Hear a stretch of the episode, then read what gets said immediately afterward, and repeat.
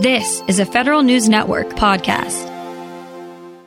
With so much new technology coming into the armed services and with half the world, it seems, catching up to the U.S. military, maybe a little transformation might be needed. For how that might look, the Hudson Institute has launched what it calls the New Center for Defense Concepts and Technology. For what it's looking at and why, we turn to Hudson Institute Senior Fellow and the center's new director, Bryan Clark. Bryan, good to have you back. Thanks for having me on, Tom. It's great to be back. So, does the world need another think tank within a think tank looking at defense issues? Well, uh, we think that we do. We saw in the current defense community, there's not really anybody looking at how new technologies are going to directly impact the operations of future militaries and their strategies. You see a lot of discussion about policy implications of new technology like 5G and artificial intelligence, you know, that people in, in Congress and people over in DoD to some degree are interested in. But we wanted to get into the operational side and focus on how these new technologies might change how militaries operate, what new opportunities might exist, what improved methods of deterrence might be possible, how militaries could become more affordable and more sustainable over the long long term. So those are all ideas that we wanted to explore with the advent of new technologies. I was thinking about this the other day when Iran was shaking its sabers at U.S. aircraft carriers, and we've got 11 of them, and I think four or five or six are you know never at sea at a given time, and so maybe there's seven, six, seven, eight that can be out there, and if they can be sunk, then what? We've only got eight of them. I mean, is that the kind of thing you're right, going to be absolutely. looking at? Yeah, absolutely. And so you know, new technologies like autonomous systems, unmanned vehicles, drones, and artificial intelligence are opening up a whole new avenue of power projection and deterrence you know, for militaries. So what we've traditionally thought of as a way of deterring, you know, which is to send an aircraft carrier strike group into the Persian Gulf and tell Iran to settle down, that may not be an approach that's going to be viable for very much longer because those countries have missiles that can reach out and attack that carrier. The narrative um, of a carrier on fire in the Persian Gulf is going to be very damaging to U.S. national security and U.S. reputation, even if the carrier is not sunk. Just the fact that that image is out there is going to be damaging enough. So the uh, ability to shift to maybe using a more, a more, rebalanced fleet, so a fleet of smaller surface ships with unmanned vehicles guided by uh, artificial intelligence enabled command and control. A lot of the stuff that you see going on in the commercial world right now can be transitioned into the military, and we might be able to have a more cost-effective way of deterring a country like Iran using these kinds of platforms than we could with that large monolithic aircraft carrier that's been a symbol of American power for so long. You know, they still have their role, but maybe that's not the right role for them. And what will the research agenda be, and how will you come up with it at the new center? So we, we formulated the research agenda. We have a board of advisors, which include people who are working in this space, basically between technology and defense operations. So folks like Christian Brose, who uh, recently was the Senate Armed Services Committee staff director, and now chief of strategy at Anduril, which is a technology company, and people that have former military experience, like John Greenert, who used to be the CNO about five years ago. So those folks are helping us develop the research agenda. But the agenda we have thus far is looking at autonomous systems and artificial intelligence in a project we're doing for DARPA called Mosaic Warfare. We're doing a study looking at the implications of 5G for national security, but more specifically for defense operations. So, not just policy implications of 5G, but how could the U.S. military leverage 5G and how could U.S. military investments improve the U.S. competitive position versus China in 5G? We're doing a study looking at the future of anti submarine warfare, which we'll be publishing next month, that looks at using unmanned systems for that mission instead of manned platforms as we do today to achieve more affordability. Uh, and we're doing a fleet architecture study in concert with Office of Secretary of Defense uh, that we're working on right now. So we're looking at a lot of studies that are going to take new technologies and look at their implications for how the U.S. Defense Department operates, how the U.S. military operates, and what that means for defense strategy. We're speaking with Bryan Clark. He's senior fellow at the Hudson Institute and director of its new Center for Defense Concepts and Technology. And some of the technologies you listed autonomy, unmanned artificial intelligence, 5G these are all available democratically to almost everyone. And if you compare them to aircraft carriers or long range heavy bombers or atomic bombs, those are expensive and not available to everybody. But the littlest terrible place can use artificial intelligence and get their hands on a drone. So it seems like the challenge is really how do you keep an edge with technology that is cheaply available to anyone that wants to get their hands on it?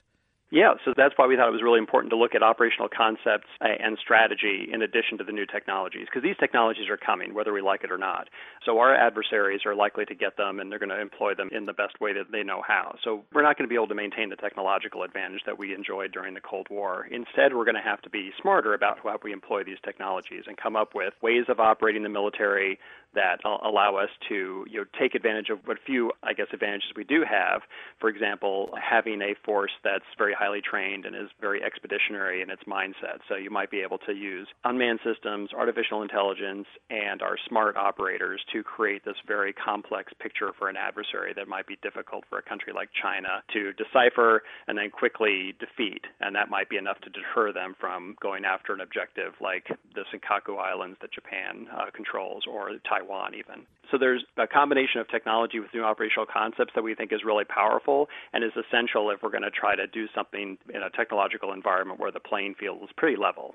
And what about the lethality question? Because, I mean, up until now in war, you had to kill more of them than they killed of you. And is that still going to be right. part of the equation, sadly? That's a terrific question. So, yeah, one big thing we're seeing, one big change we're seeing in the character of warfare is a shift away from attrition centric warfare, which is kind of the basic U.S. approach that we've had over the last you know 20 years since the Cold War ended, essentially. We've essentially gone after our enemies and tried to destroy as much of them as possible to eventually cause them to either give up or to eliminate the threat to the United States. If you think of Iraq, if you think of uh, the counterterrorism operations that we've had, you think of what we did in Libya, those have all been attrition centric fights. Going into the future, we think we're moving to a world where it's much more about maneuver and affecting the adversary's decision making. You know, because China and Russia don't want to have World War III with the United States and a fight to the last soldier. They want to get what they want through guile, through cyber warfare, through political warfare to get their objectives with the least cost possible. So if we can affect their decision making and cause them to choose a, a less dangerous path or to accept the status quo, that's going to be a win. Uh, so we have to change our theory of victory and what we consider to be the, the metrics for military success in this world where it's not about attrition anymore, it's much more about decision making and creating dilemmas for an enemy. It seems like, you know, the elements behind the military that have always been nationally important to any country, which is its economy, its diplomacy, and I would say its intellectual property, for want of a better word, its brain power it seems those will still be important and maybe even more so now than its lethality and force projection.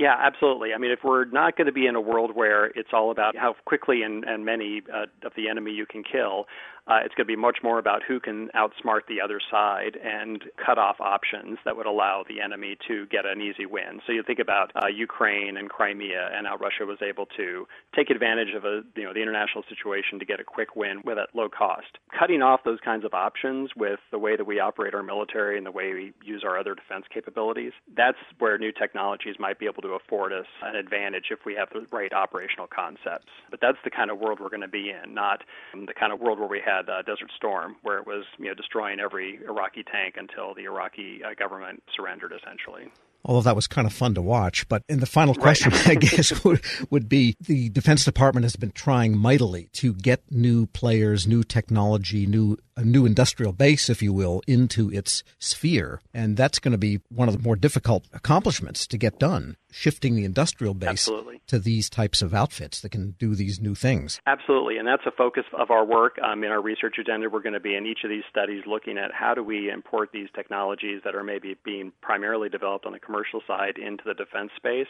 And you know, the challenge is there if you're a commercial company making returns of 10 times, 20 times on your technology investments, you're not going to want to sell to the Defense Department and make a 10% return. you know, uh, that's the kind of uh, earnings that your venture capital investors are not interested in.